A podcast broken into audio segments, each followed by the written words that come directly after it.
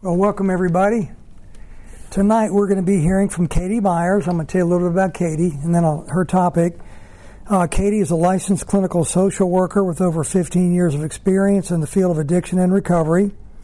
She started her career as a family therapist at a local treatment facility, and although it's been many years since being in that role, working with parents and family members remains near and dear to her heart. Katie served as the executive director at Caron Atlanta Outpatient, which is a very well known, great program, and now has a private practice known as Release with Katie, as well as specializing in coaching. Tonight, she's going to talk about responding versus reacting. And that responding versus reacting has a major impact on the direction of conversation. Gaining perspective and control during difficult times can help us pause, breathe, and respond rather than react and then regret, some of which I know very well. An ounce of prevention is worth a pound of cure in these heated situations. So, Katie is going to tell us during this talk uh, how, what we'll learn and what we can do before you have to do it. So, she's going to equip us when that situation arises. So, Katie, I'm going to pray for you, then I'm going to welcome you to the podium. Father, just thank you for Katie, Lord, and her heart for to be here tonight and share wisdom that you've given her over the years to help parents like us that are hurting and need direction. Father, we just pray that you'll speak through her in a mighty way and that we, we will be left with words of hope and encouragement. And it's in Jesus' name that I pray. Amen. Welcome, Katie. My name is Katie. I am a compulsive overeater, bulimic, and alcoholic. Hi, Katie. You all say hi, that's how it works. Thank you. Thank you. Um, I've been in um, other meetings where we will say like, "Hi, my name's Katie," and then I want to say all the rest of it, and I have to remind myself that's not that's not this meeting. Um, but I I share that with you, and I am going to give a little bit of background on my story, um, how I got to the seat, um, and it's been quite a journey. There's, it's not a straight line from point A to point B. My journey has been very messy and lots of ups and downs and backs and forths, and um, and that's also the beauty of my story. Um, and so I'll start with just I became a, a bulimic, um, compulsive overeater at the age of ten. Um, my parents are divorced. I found comfort in food. I found that that was my, when I could consume copious amounts of sugar, I could sit and just kind of go, ah. And I felt safe. Um, that safety only lasted so long before food really started to create a lot of tragedy in my life. Um, I won't ask, but anybody in this room who may have issues with food, um, we know that it's in front of us. My drug of choice is in front of me three times a day or more. Um, and so, for like that alcoholic, which I also am, I'm like I'm a triple winner, by the way. Um, alcohol and, and other drugs I can get away from, but the food and the comfort that I often think food will bring me, um, that is around me all the time. And so, my program, working a program, I, I go to Overeaters Anonymous. Um, that has helped me create a different type of relationship with food. But I'll tell you, it's kind of like a whack a mole game. Um, when one thing pops up and you get it under under control, air quotes, something else pops up. And so it wasn't long. Um, well, it manifested in, in, kind of. I'm a binge drinker. Um, I can go long periods of time without drinking at all, which was a huge um, detriment to my ability to see that I had a problem. Um, I wasn't under a bridge. I wasn't, I didn't lose my job. My family hadn't left me yet. I just tend to go a little too far when I do drink. Well, that is um, a, a, sad way for me to justify a lot of my behaviors for years. Um, and so it wasn't until really 2019 um, I got sober from alcohol and it was in the midst of um, being in a very high profile um, executive position at a treatment facility. That's super hard to navigate. Who do you ask for help when you're the CEO of the treatment facility? Well, you don't. You sit in shame and fear and you hide and, and you do all the things that, that we do when we're addicts and alcoholics. And um, so, my story though is one of hope in that um, I've been in recovery from food addiction for almost nine years. My son is eight. Um, I got into recovery when I was pregnant. I thought I was going to either hurt him or myself um, and, and not have a healthy pregnancy. And so God intervened. If you ever hear God does for you what you cannot do for yourself when you get out of the way. That's my story anyway. Um, and God intervened in a big way, and um, I got recovery. And, and it was through my journey through Overeaters Anonymous and just the fact that I've been in the industry, I've been a healthcare provider for over 15 years, working with families, working with patients, working with um, parents, all the different dynamics that come up within the, the life and the journey of an addict or alcoholic. Um, I knew it. I, I could teach it. I do teach it. I, and then I, and then it was me. It was me, and I couldn't. Um, I couldn't talk about it for a really long time, and it's obviously getting easier. And I, the shame, but I'm no different than any other alcoholic or addict. I feel and fear and worry just like anybody else does. And so it's important, I think, when we come into these conversations to just kind of acknowledge our humanity um, and just like our our flesh, right? Like things hurt, and we do not get we don't have a lot of control over a lot of things. I don't know if you guys know this or not. I don't know if anybody's told you. You don't have a lot of control over a lot of things outside. I like to to say if I had like a just a mini hula hoop around me, I can control what's inside my hula hoop on a good day. Sometimes that's up for debate, right?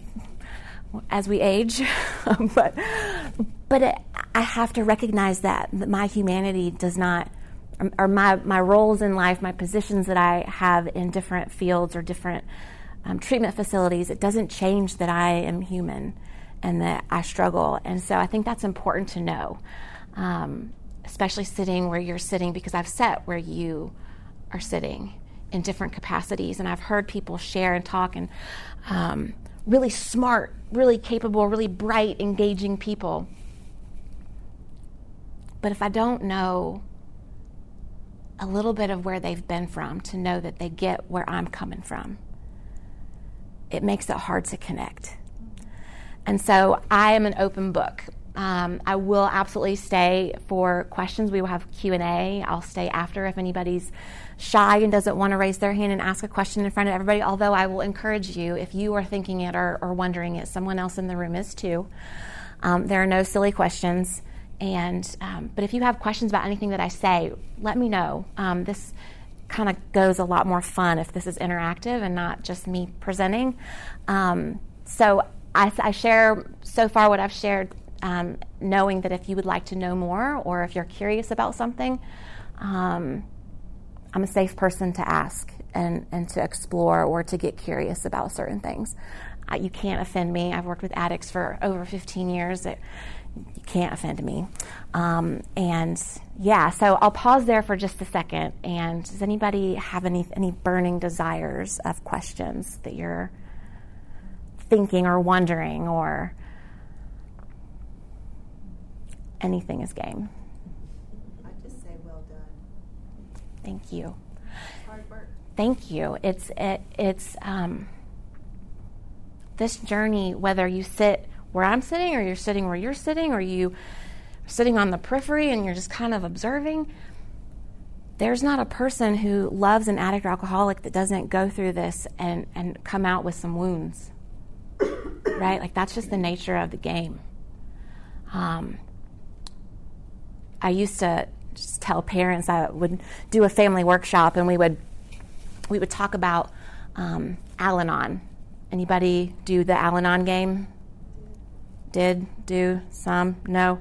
Who has been encouraged to go to Al Anon and you're like, no, I'm not going? Thank you for your honesty. Thank you for your honesty. It's hard. It's hard.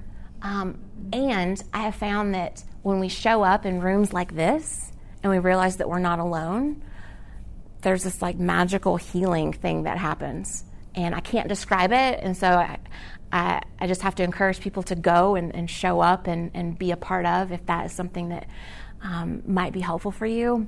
and I don't know everyone's stories, and so I'll, I'll save the part where I really encourage you to get to Al Anon because that's where the healing happens.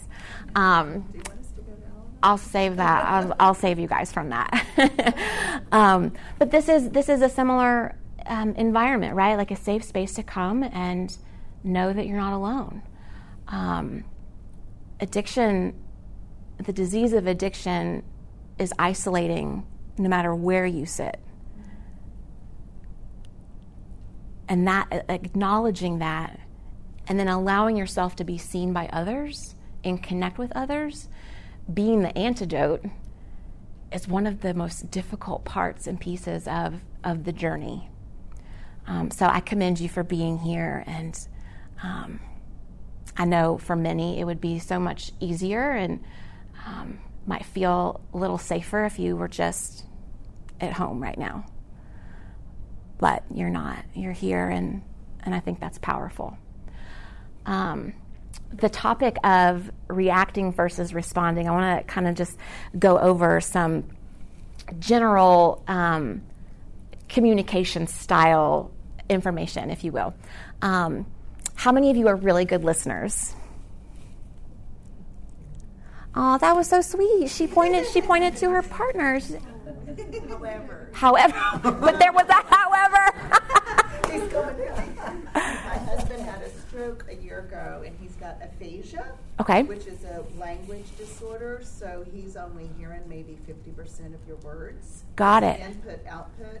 So I just wrote, I'm writing notes so he can, so I can translate what you're saying to him. Yeah.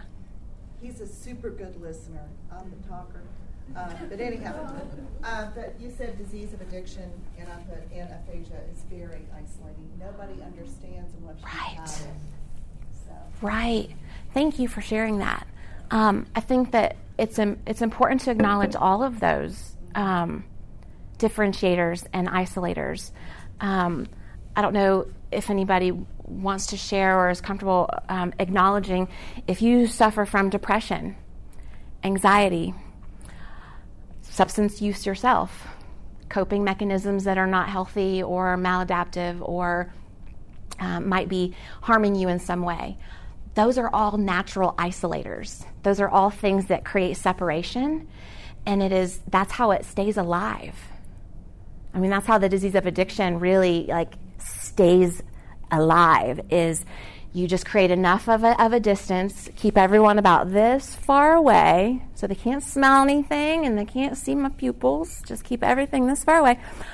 But then that's how the disease continues to grow.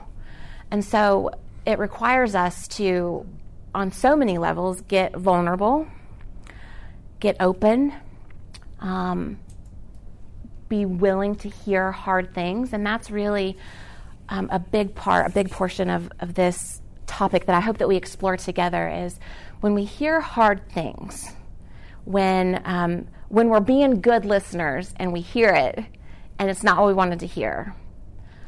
What happens here in your chest and belly? Who knows what I'm talking about? Like when it's like, oh, defensive tight. defensive, tight. I, my heart rate goes gets fast. I start thinking of all the things and also none of the things. Like n- not a lot makes a whole lot of sense because my heart rate is up. My I'm, my my breath is rapid. I am like I can I can feel it. Right? Anybody relate to that? Right? Like that's so common, and we don't always acknowledge that in those moments where we could say, excuse me a minute, I'm noticing something happening. right? Like that's not usually our norm. It's because of the tightness, it's because of the defensiveness, it's because of the reaction that we tend to go into the regret of saying things that we don't mean. Um, and what does it feel like to respond versus react when you get heated? And so I'm going to share. I'm going to share with you, and this might seem super basic, and you might be like, that's it. Um, and yes, what I'm about to show you really is it. I want you to envision air coming in through your nose, filling up your, your core. And I want you to envision that same breath of air leaving your nose. Do it again. We're going to envision air coming in through our nose how does it change our bodies? What temperature is it? Get mindful about the air. This is important. Get mindful about the air that's coming in. And just take a moment. What does it feel like? Where does it go when it leaves your body? What color is it when it leaves your body? What temperature is it? It's warmer when it leaves your body. How many of you pay attention to that on any regular basis or, or even when you're just like being intentional and mindful or in meditation or prayer? We don't we don't pause, right? We don't um, give ourselves the opportunity and we don't give anybody else the opportunity because that's the the dance within the communication if we're not giving the other person the opportunity to also maybe pause and breathe because i don't know about you john but when you talk about like getting defensive i can go like rapid fire right and like i said think all the things but none of the things i'll say all the things and it'll sound like none of the things but i'm like rapid fire right who does that serve You. Nobody. but nobody. It serves me for like two seconds because I'm like zinger, yeah, bam. But then it, it hurts. It hurts everything. Nobody wins when I do that, even for those two seconds. And I'm like, yeah, take that. Everyone loses. And so I, I want to encourage you, and, and I, I use the phrase like an ounce of prevention is worth a pound of cure. This is not something that you try in the heat of the moment. This is something that you practice. Um, do, do you all have prayer and meditation practices where you get quiet? This is something that you can do during that time. Just getting quiet and allowing yourself to be present.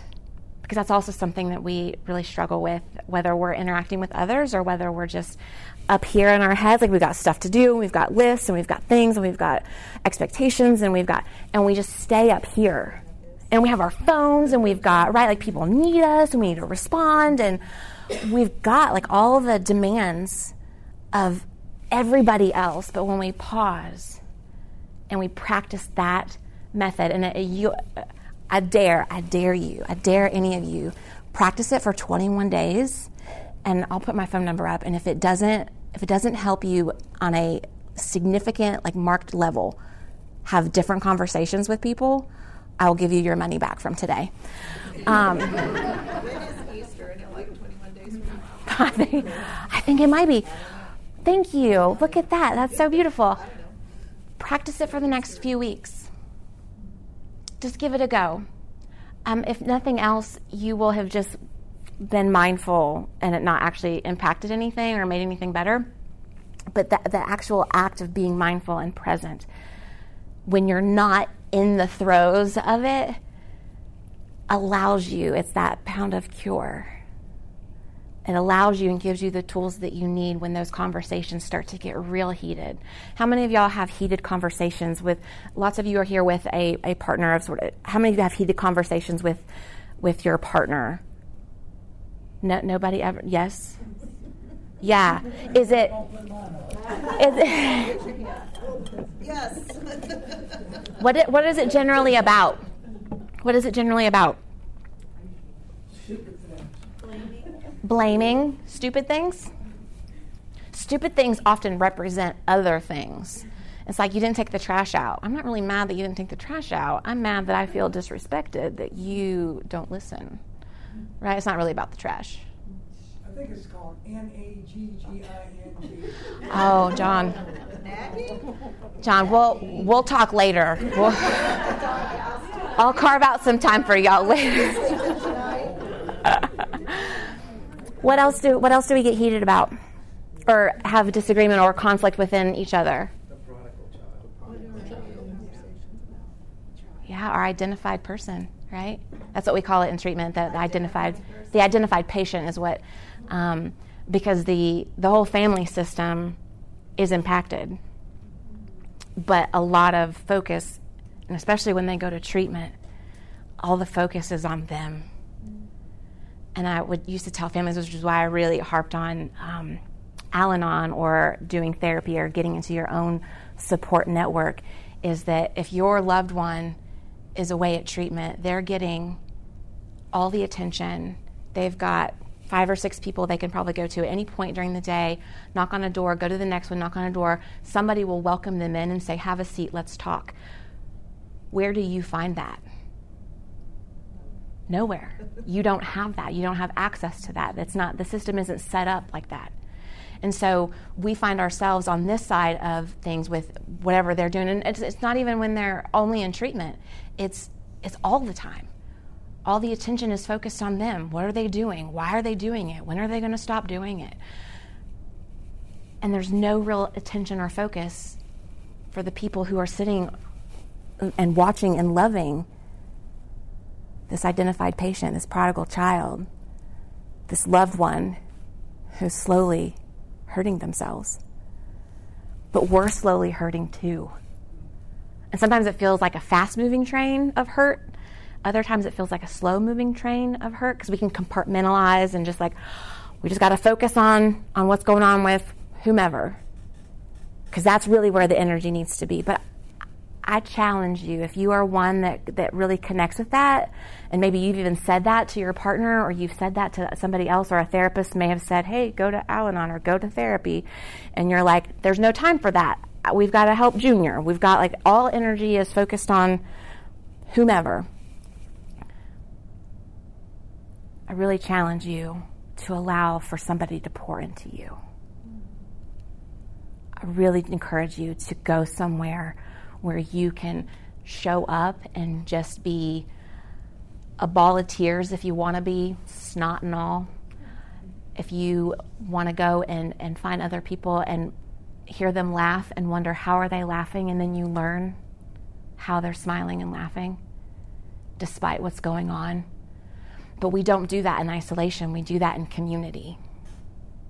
We do that in connection with others but community and connection with others leads to conversation and communication.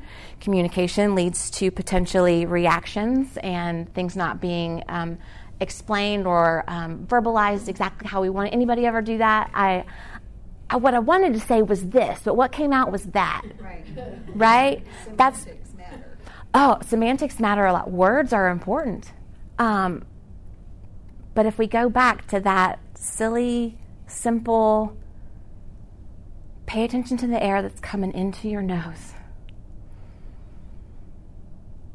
Everything slows down just a little bit. And I tell you the difference between a reaction that you are going to potentially regret versus a response that you have paused for a moment and thought through. The difference is in within that first breath. It's within that pause it changes the potential trajectory of the whole conversation. It changes your feelings uh, potentially about the entire um, context of the conversation. And so it it's worth a shot when we think about how it's impacting us to pause and pour into ourselves. Because if you're not willing to go to Al Anon or go to therapy yourself, or this might be the only place that you're willing to come, which I think is fantastic. Thank God that this exists, right?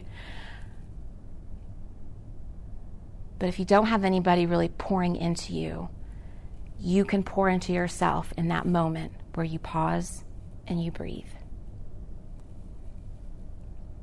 All you need is a second to connect with God. All you need is that second to picture the air coming in through your nose. I'm going to say it over and over and over again because sometimes people forget if they're not used to the practice. But we pause and we let air come in through our nose. There's literally nothing that you need to say that is so important that if you if you forget about it, that's probably the best. Um, but if it's really important, you'll it'll come back to you. What happens when we're communicating not just with amongst ourselves, but with our prodigal child? How do those conversations go? It's really difficult because of the stuff that comes out. Oh yeah, yeah. It's it's difficult because so many things that come out of their mouths are, are horrific to hear and wretched. I hear you. Yeah. Thank you. What happens physically to you in those situations?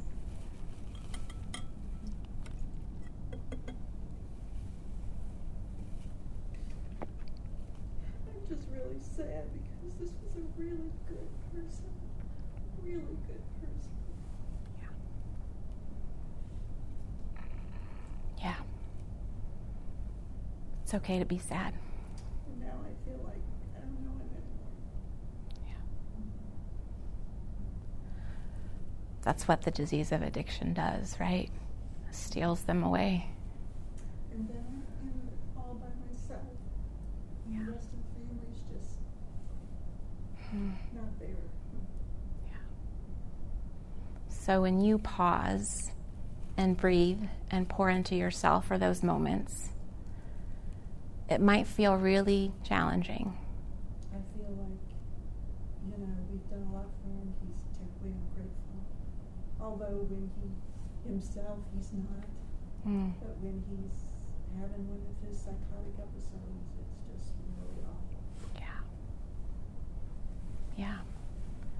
It's important for you to find people to pour into you and then learn to pour into yourself at the same time.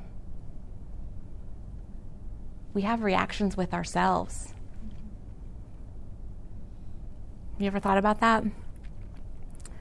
Usually, the reaction or response is in um, co- eh, usually in the context of engaging with another person.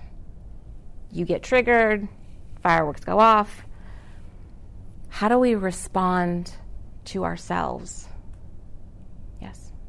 I'm doing a holistic health and wellness program. Great. So January, thank you, Jesus, for his going before me. So um, it's holistic in that it's not a diet. It's eating healthy, staying away from sugar, which is inflammatory. Mhm. Um, basically, um, fresh, organic. If God didn't make it, don't eat it. No processed foods. Eat the rainbow little meat. So that's the nutrition part Mhm. but it's also a mindset part and a positive mindset part. Mhm. So there's all these things I could tell you, but my latest simple mantra is, and we I have to preach to myself like 24/7 about this one. Any negative thought is an acronym for ANT. A N T. You don't only see one ant usually. There's an army of ants, correct? Correct. So A N T S. Any negative thought, stop it. Isn't that simple? I like love it. I love it. Yeah, but it's easier said than done, right? So our most recent prodigal, he's been a prodigal before, married Mm. 12 years, almost 40. Eight-page hate letter to me. Everything that's ever happened since he was four. Accusatory, accusatory, accusatory, accusatory, accusatory. I'm like, you talking about me? you know, who are you talking about? So thank you for any negative thoughts. Stop, ha. But six hours of counseling, couple thousand dollars later, we've been both going. He can't hear what the counselor's saying. You know, I'm writing notes because it it's killing him too. Yeah. It's not just me. It's a mama heart wound, yeah. But my husband almost died last year. So did I. And I'm like, you're kicking a dead horse right now. Are you kidding me, son? Yeah. And our youngest, who's eight years sober, seven years sober, is getting married in May. We have a family mar- wedding, and there's going to be my son and his wife not want to talk to us. Mm. So we don't know. We've done what we can, but he won't even come to the table to talk. He Yeah. won't go to the counselor to talk. He wants me to respond to every accusation he's made about me, line by line. And I'm like, I'm not doing that, not without a professional there. No, no. so anyway, Yeah. prayer requests, but um, John thought it was about them, and I'm like, no, it's about us. We Mhm. need help. So we've stopped going to counseling because there's no point. Yes, I've got issues. Yes, he's got issues, but it's like, but this is between me and Ryan. This is between us. Sorry, didn't mean to say his name. anyway, us and our son. And um, anyway, it is what it is, but it's so challenging. Yeah. I'm like, you're 40 years old. Why now? Why now? It makes me think of the hula hoop. well, yes. What do you have control over and what do you not have control over? And it's the serenity prayer, right? Grant me the serenity to accept the things I cannot change, courage to change the things I can. Me. And dear God, the wisdom to know the difference because sometimes I get confused. That's not really part of the prayer. That last part, I added that. But, but like, it's so easy to get confused about what we can and can't control.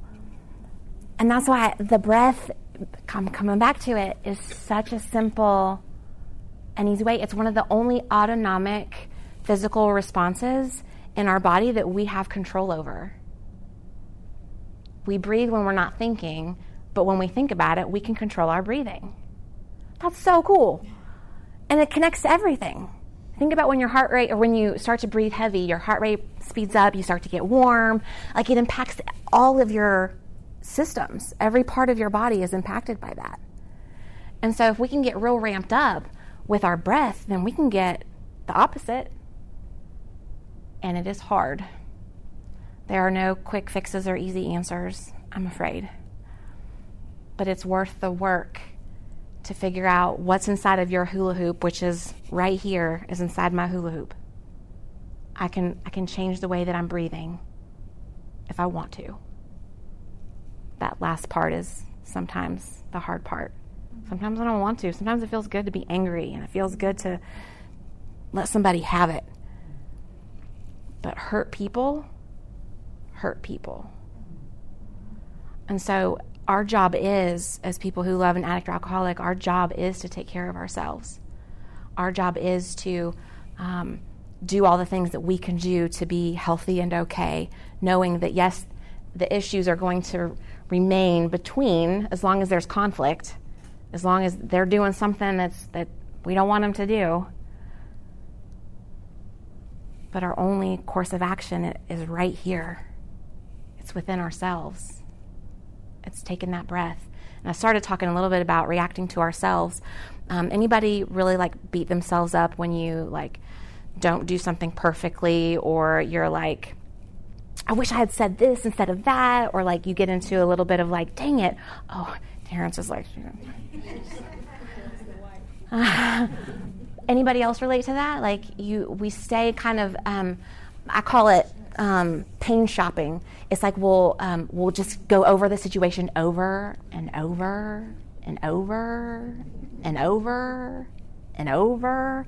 Nothing actually changes, except for that we feel worse about ourselves, right? Guess what I'm going to tell you to do when you start to ruminate? Breathe. Through your nose, picture it coming in your chest. What does it do? How does your body change? What color is it? And watching the same breath of air leave. Because then we get a chance to respond to ourselves with love and with compassion and maybe curiosity. I don't know how many of y'all have, have had the luxury of just getting curious about your journey. Not having judgment, not having criticism, not feeling failure, not worrying about all the details that you don't have any control over. But if you just got curious, I wonder why that upsets me so much. I wonder why I react like that. I wonder what would happen if I didn't. I wonder what would happen if I just told somebody what was really going on inside of me. Curiosity and compassion for ourselves. And again, this is an ounce of prevention, it's worth a pound of cure. Trying to grasp onto compassion and curiosity when you are in the spiral. Y'all know what I'm talking about when you're just like beating yourself up over, oh, why didn't I? Trying then to pull from your, your bucket of compassion and curiosity is going to be very difficult if you've not been practicing that. And so we practice compassion and curiosity in the same way that we practice our breath work. We do it on a regular basis, we do it consistently so that it's kind of like going to the gym, right? When I go, first go to the gym and I haven't been in a while, I pick up the five pounds and I'm like, ooh, next time, ouch, right? Next time I might be able to do like the 10 pounds. And then before I know it, I'm at the 15. And then I'm like, whoa, yeah, feeling really good. It gets easier. You are engaging in a strength training when you practice compassion and curiosity with yourself and with your partner and with your loved one and with your prodigal child, your identified patient, your whomever that loved one is in your life that probably get you spun up faster than anybody else. Have you ever just sat with curiosity and compassion for yourself around that situation? Or do you immediately go into beating yourself up and blaming yourself and shame and questions and anger and which are all so normal. They're all so normal.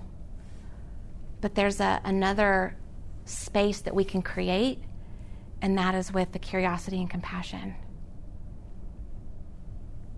Because everything really is fueled by um, our basic needs. All behavior is wanting our basic needs to be met.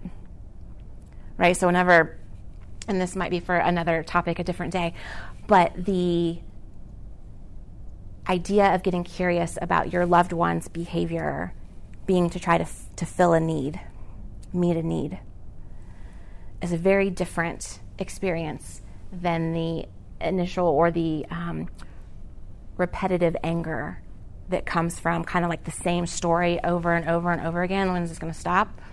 Um, I just encourage you to get curious and compassionate.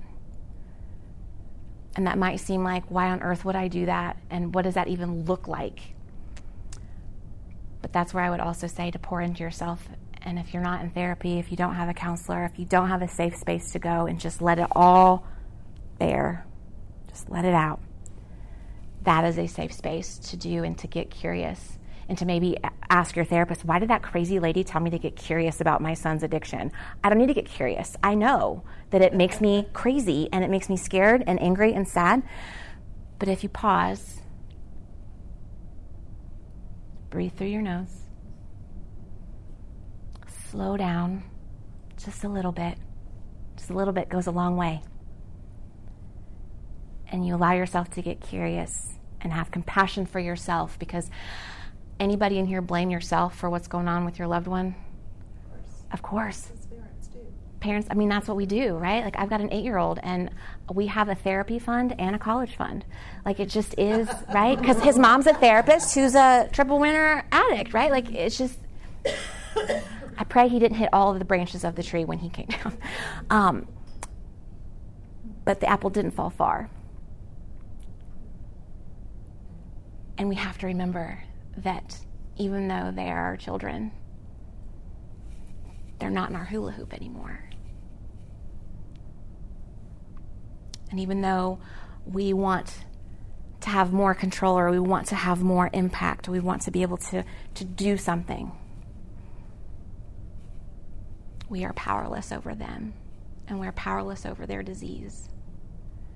And so when we get curious about that shame, that blame, that's where the, the magical healing again starts to happen, where we can start to let go. We can let it fall away from us. I was telling John about a visualization that I do with um, different clients, and it's usually in the context of needing to grieve or, or let go of something or um, move through something, right? Like you're in transition, you're trying to, to, to you're feeling stuck maybe. And I encourage folks to picture themselves as a tree, and actually, let's do it. Let's do it now. Um, if you feel safe, if you want to, you can close your eyes. If not, you can um, stare off into the wild yonder and watch me um, guide you through a visualization that involves branches and roots. Um, so, close your eyes if you feel safe and begin to pay attention to your breath. No judgment no criticism, just curiosity and compassion. Picture the air coming in through your nose, filling up your core, watching that same breath of air as it leaves your body. And just be aware of your breath in this moment. If other thoughts come in, you can gently place them on a leaf and put it on a stream and watch the water float away from you until it disappears.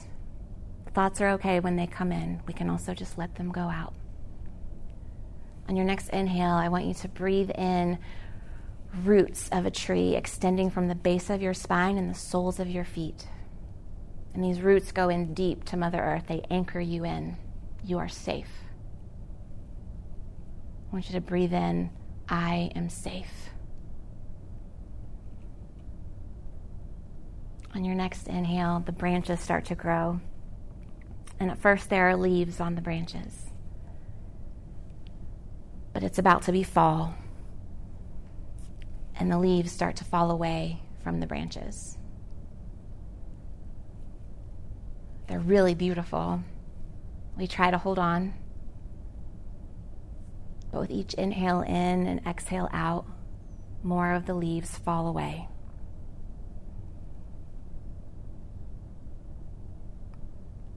When those leaves are falling away from our, our branches, our bodies, we can visualize different things that we may want to or need to let go of.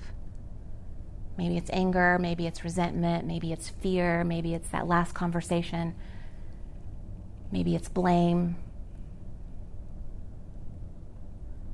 But the leaves fall away so naturally because that's what Mother Nature does. And it creates space in the branches. create space for something new that will come to life, not right away, but in time. But we have to go through the release of those leaves in order to create the space for something new.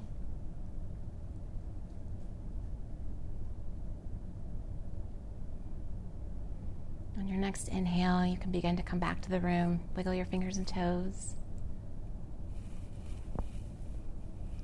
check out your body, see if there's any tension that crept in while we were focusing on our breath. Begin to blink your eyes open. And knowing that an exercise like that doesn't solve any of the world's problems. It doesn't solve the fact that our loved ones are still going to do what our loved ones are going to do. We don't have a lot of control over that. But what we do have control over is how we respond to ourselves and how we respond to the really hard situations that each of you are, are facing. When I think of addiction, it is it is something that no one would no one that I know would ask for, right? Like who would who would ask for this? And the tools of recovery that an addict or alcoholic learns in, in 12 steps or in treatment can also be the tools and skills that you all learn as family members to get healthy as well. And, and here's the secret you all can get healthy even if your loved one decides they don't, they don't wanna or they're not gonna. And that is really hard to come to terms with, especially if you are in a place of reaction and shame and blame and er tightness, right? But I assure you, I used to do family therapy sessions and I would turn because the fa- the disease of addiction is a family disease, right? Like y'all y'all got a little sick as part of the process too, not just your loved one. And I would turn to the addict or alcoholic and I would say, "You can get well even if they don't, even if they decide not to." And then I would turn to the family and I would say, "And you can get better even if they decide not to." and that's it's a really important part of like the healing journey. And really it's not going to um, be easy breezy rainbows butterflies and sunshine.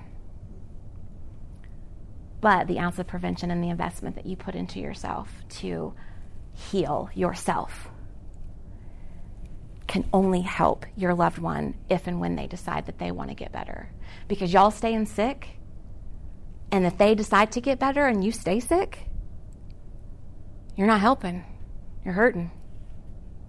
And so our job is to do the work, even if they're not gonna.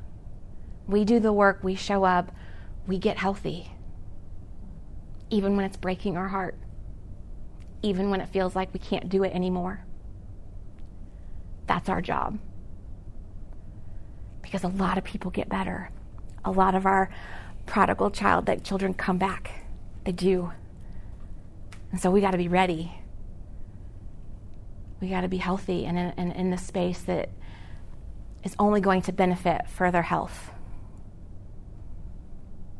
And frankly, you owe it to yourself to take the time. If all of your energy has been focused on reacting to your loved one, please stop.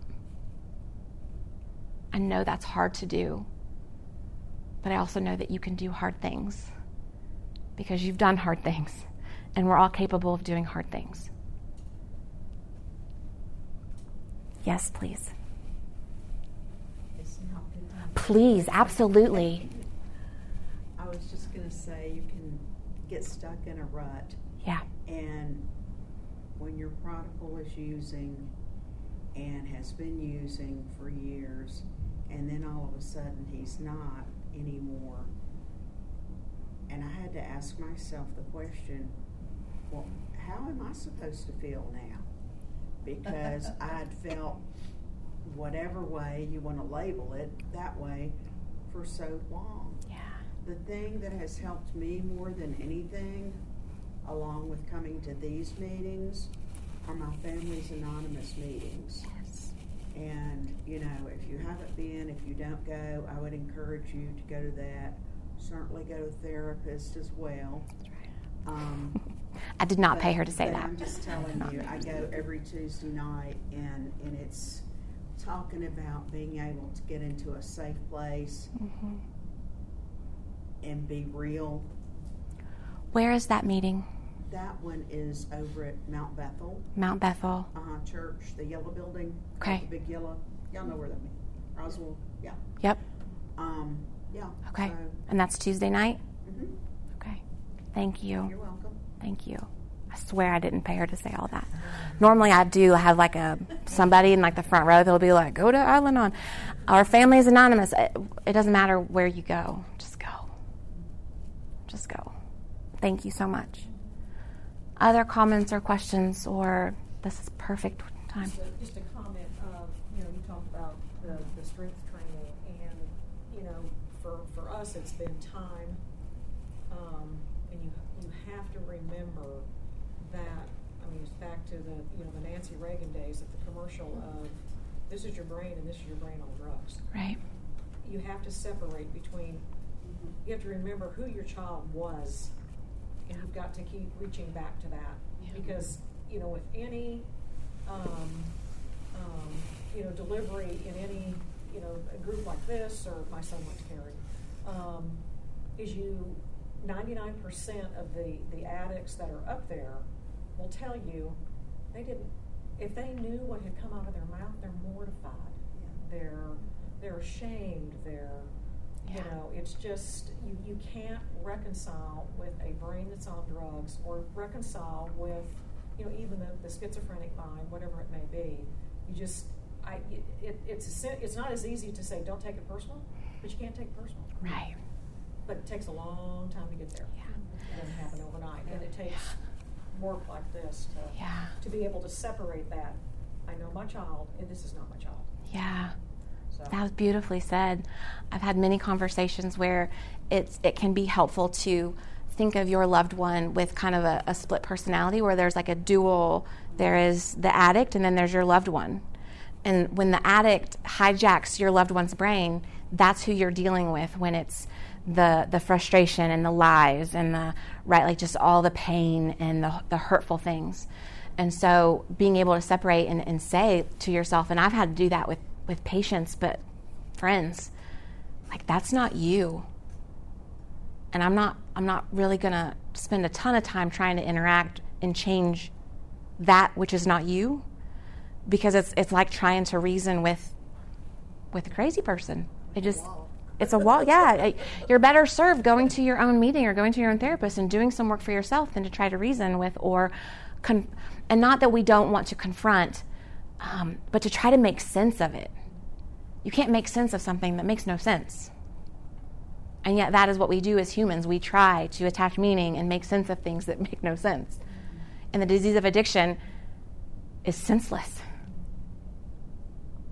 Makes no sense. Just to share what this recent event blindsided us because it came out of nowhere. Just like all of a sudden. Um, but to give everybody hope, our younger son, 30 23. He's about to get married. Is now seven years sober, and we had done a family intervention, sending him out to California, which was so hard.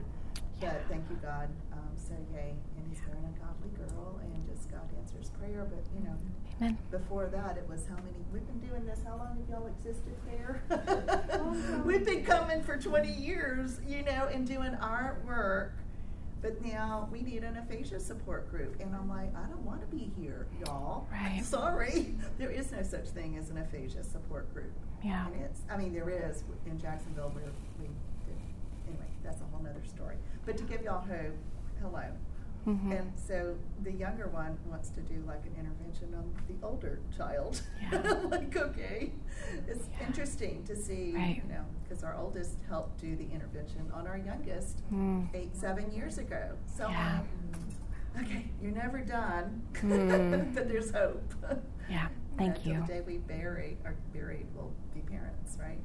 Right. and have sleepless nights. But I've found a new help also meditating. At night, I have I had been sleeping well because of this health and wellness thing, hmm and then this happened just a couple weeks ago, and I started putting on meditative prayer, Psalm 91, repeating itself over. It's a Mm-hmm. Prayer of protection, y'all. God's Love word can return void, and as- it works. I don't have to think. I just listen and do the breathing, Mm. and it so works. Yeah.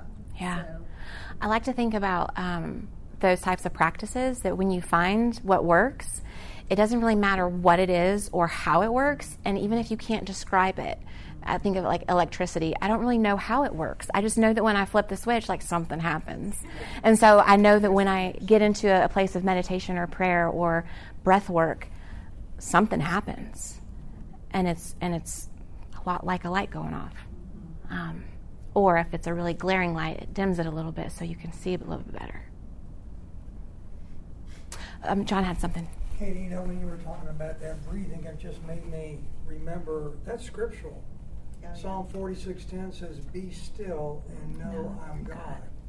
And so when you were describing that, and I was doing it with you, when you take that breath in, as God is saying, "I'm telling you to be still, knowing," but breathing in is life. Yes. You're breathing in life and exhaling death, basically. Yeah. You're exhaling carbon dioxide. Right. Exactly. So it's it's amazing how it's just God is saying this to us. Breathing, be still, know I'm, I'm in control. Breathe in life and breathe out death or breathe out whatever you want to call it, negativity. But hmm to me, that's scriptural. It's very It is. scriptural. Yeah. Thank you. It's a great point. Yes. Um, a friend of mine who's been on this road longer than I have told me something recently, and I remembered it this morning. And I thought, okay, I need to work on that. And it was very wise. She said, separate your child's identity from their behavior Mm. and ask God, God, who do you say my child is? Yeah. Who do you say they are? And listen, sit and listen and wait Mm. for God to say, you know, precious, loved, Mm. whatever it is, and then start speaking those things over your child Yeah. when you're with them. Like, Yeah. You are so loved. You Hmm. are precious in our eyes and in God's eyes. And she said that is the turning point for her kid. When she started speaking Yeah. his identity over him, that's when he started to turn. Because beautiful. before that, every time she looked at him, there was worry, fear, and doubt in her eyes. And when she started looking at his identity, when she spoke to him, it was a completely different. Mm. And yeah, just got chills. Um, the power, the power of um, our thoughts, and the power of um, summoning, like that prayer, right, and like speaking those words over.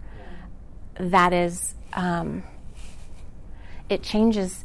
There's there's um, there's some science behind this as well. Um, the neuroplasticity and within our brains that we can create new neural pathways and we can create new um, ways of expressing our energy and our energy is with us always right and so what you're talking about what i'm hearing is that when we're thinking like energetically um, you're you're an addict and you're a liar and you're and I'm just thinking of words that people have said to me, right? Like, you, and you can't be.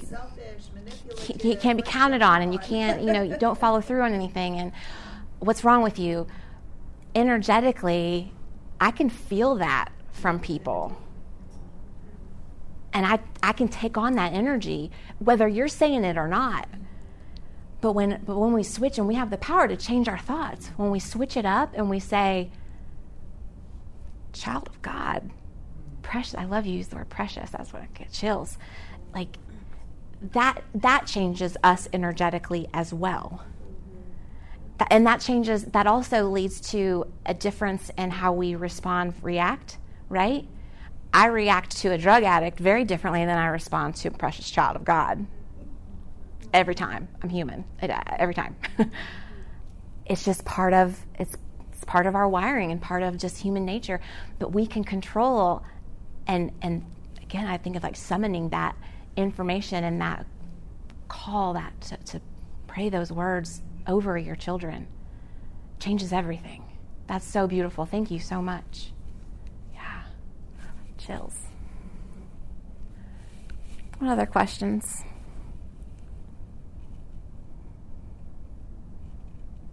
Or thoughts? In AA, we say any burning desires. Yes. I've had a real problem being angry with God. After all my prayers and all my friends' prayers and the church's prayers and everybody else, Yeah. and nothing changes. You know, I have a real hard time Yeah. with my own prayer life now. Yeah. I'm trying to do better. I want to I want. I want to caution you to not have judgment of yourself. God's big enough to handle your anger. Just is. And while I hate that too, that there's not something tangible that you can see, He's big enough for all of your feelings around it. Compassion and curiosity. What you're feeling is so incredibly normal and valid. Give yourself that space. We- tend to, um, therapeutically, we talk about increasing our suffering when we resist an emotion. And so when we resist something, it's, it's a paradox. It's kind of like, well, if I go through if I let myself go there, then I'm going to be like all in it. And it's like, nah, for like a minute, right? Because emotions are like waves. They come and none of them ever last forever. There's never been a, a wave in the history of man that has lasted forever. And there's never been an emotion in the history of man that has lasted forever. It feels like it. Emotions come and emotions go.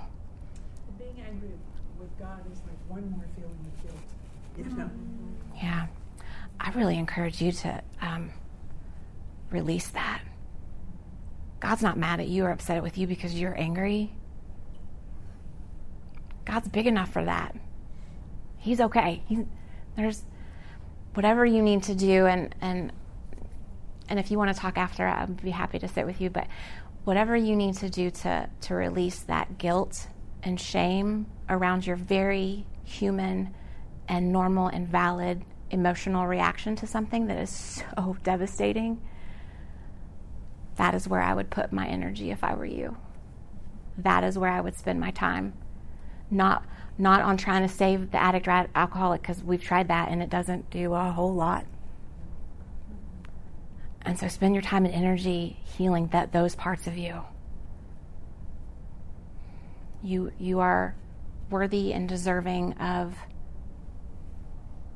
the grace that God wants you to feel around all of those difficult emotions. They're not easy, they're not fun. We don't want them. God's grace is bigger. Thank you for sharing. Well, Psalm 139, it says, you know, you're fearfully, wonderfully made. But God knows your thoughts from afar. Yeah. So you might as well say it because He knows what you're thinking, and I, it, it's a detox, and He knows it anyway. And you might as well get it out as with Him. You know, Mhm. He's very safe. Mm. he loves us. You know, and I mean, He is the safest person we can tell all about it too. Right. Really. Right. He's not going to hit the lightning bolt on us, you know, because Yeah. we're angry and Right. frustrated and sad. And, and it's all your fault, God. You let him become an addict. Mm. And it's so hard sometimes because we wait and we wait and we say, when, The waiting room when is is this going to happen? And a lot of times I think he's working on us to say, he's saying, trust me. Yeah. My Are timing, you trusting me? It's my timing, not yours. Yeah. And sometimes it takes a long time, and we have to realize we may not see it on this side of the earth. That's right. Um, but it's just the trusting that we have got to release, or release this to Him. And um, God's working behind the scenes. You know, He's working behind the scenes, and we don't know what's going on. No. You know, but He's He's building their story and ours too. Yeah. You know, Thank the you. other thing is, I can't see her name, Patty, but Joanne. Joanne, King David in the Psalms poured out his heart to God. Mm. And God said, You're a man after my own heart. So we, we teach a chapter on anger. And we have all these Psalms that David wrote about God, when are you going to do this? How much longer am I going to suffer? When is this going to end? And you know, we, we read them with emotion because that's how we feel. And then we read the other Psalms where God is comforting them, saying, It's okay. Like Katie said, I'm a big God. I can handle this. And you're looking at it with blinders because you want it to happen now. It's like that old thing, God, give me patience and give it to me now. but it, and you know this, it's all in His timing, and it's taken us years to learn this. But at some point, God is saying, "Do you trust me or not? Mm. Do you believe in my word or not?" And it's okay to doubt me and have frustrations because King David did. If you read some of those Psalms, you go, "Oh man, I feel that way." Well, so did King David, and God said, "You're a man after my own heart. You're not alone. We've all had those thoughts." Yes, Thank you.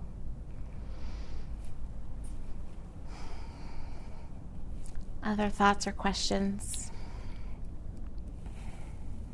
Katie, what do you know um, about um, Adderall and um, alcohol and um, Prozac combination? Um, not good. I mean, so Adderall, alcohol, Prozac.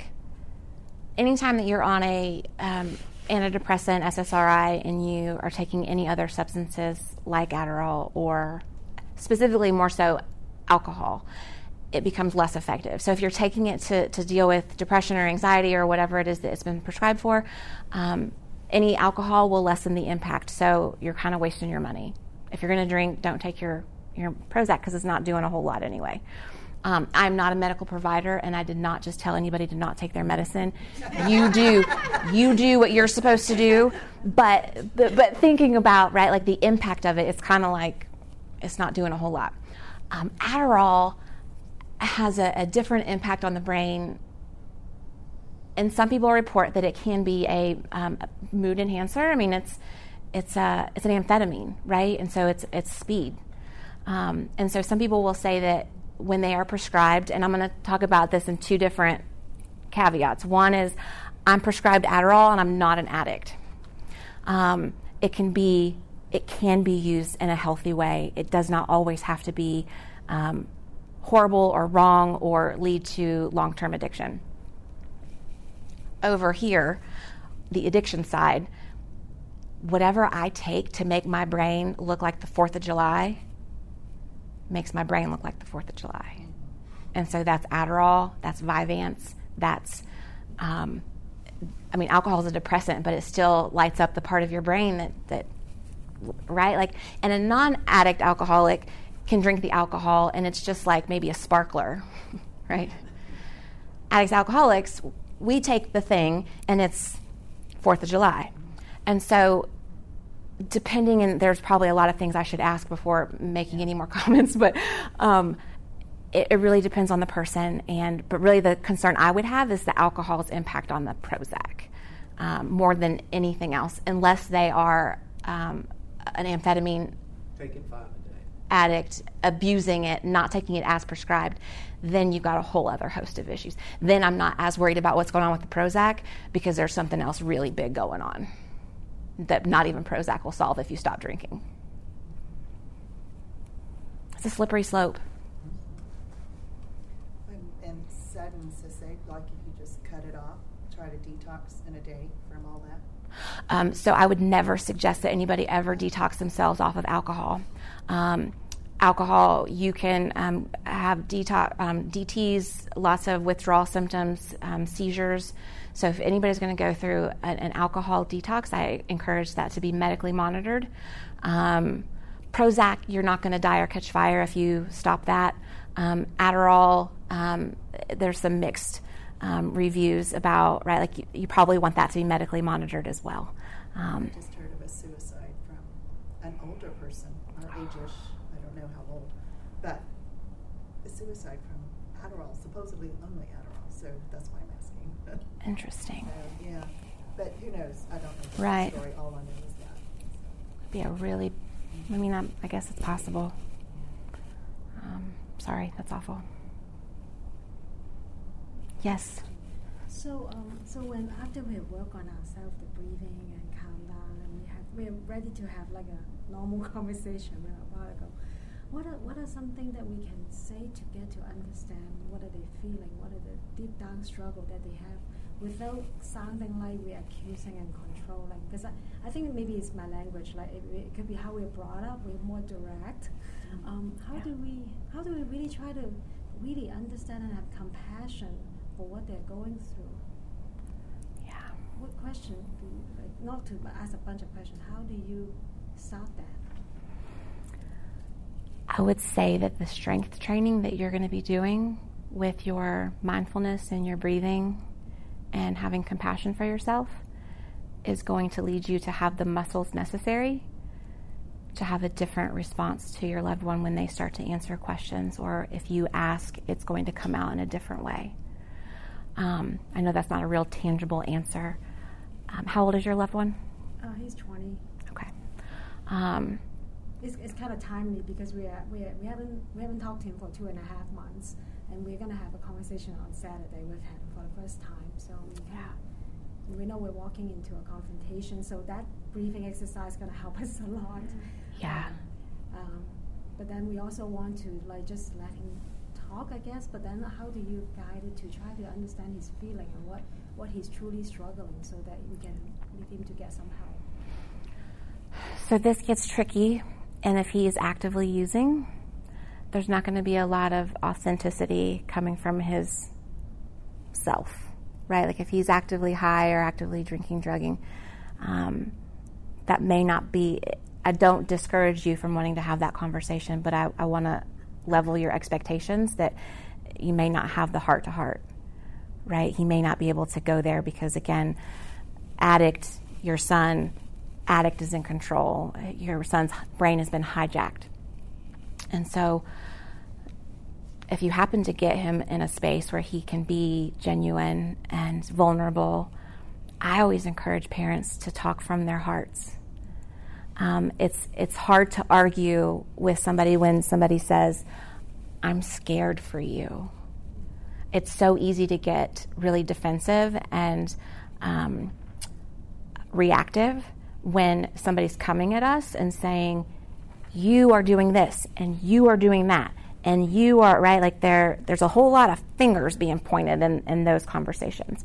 But when we come to our loved one when we're just scared and we say i'm terrified but that requires you to be vulnerable and for you to be honest and also to be prepared that if he's in his addiction it may not land. And so, how do you uh, how do you approach that? Um, with as much vulnerability as your heart will allow, and also knowing that he's no longer in your hula hoop, and so you do your part. You show up and let your heart be seen. Be honest. And then it's up to him. And that is super hard but you can do it. You can do hard things. Thank you.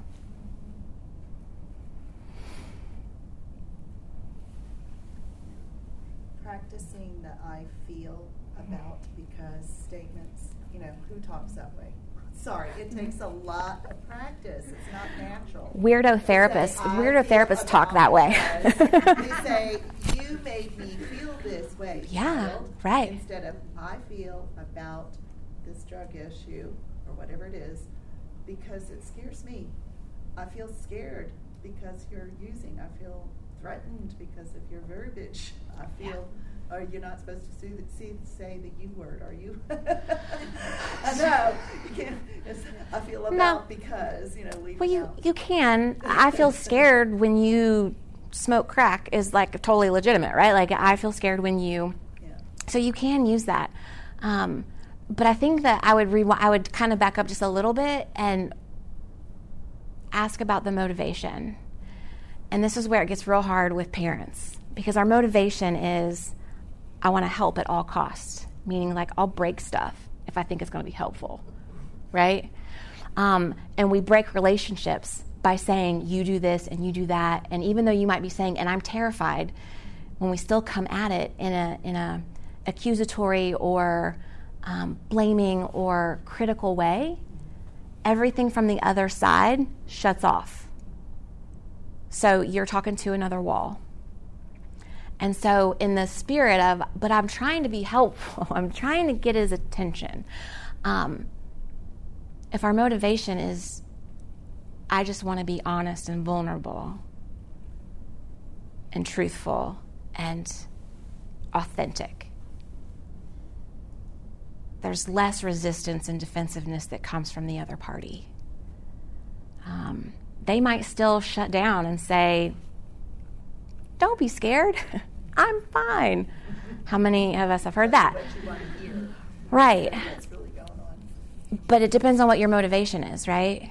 Um, and I think that's helpful too, as far as the respond versus react. If our if our intention is to respond with again curiosity and compassion, and I think that's really the heart of what you're asking is when you have that conversation, can you be curious and compassionate, knowing that something has taken a hold of your son?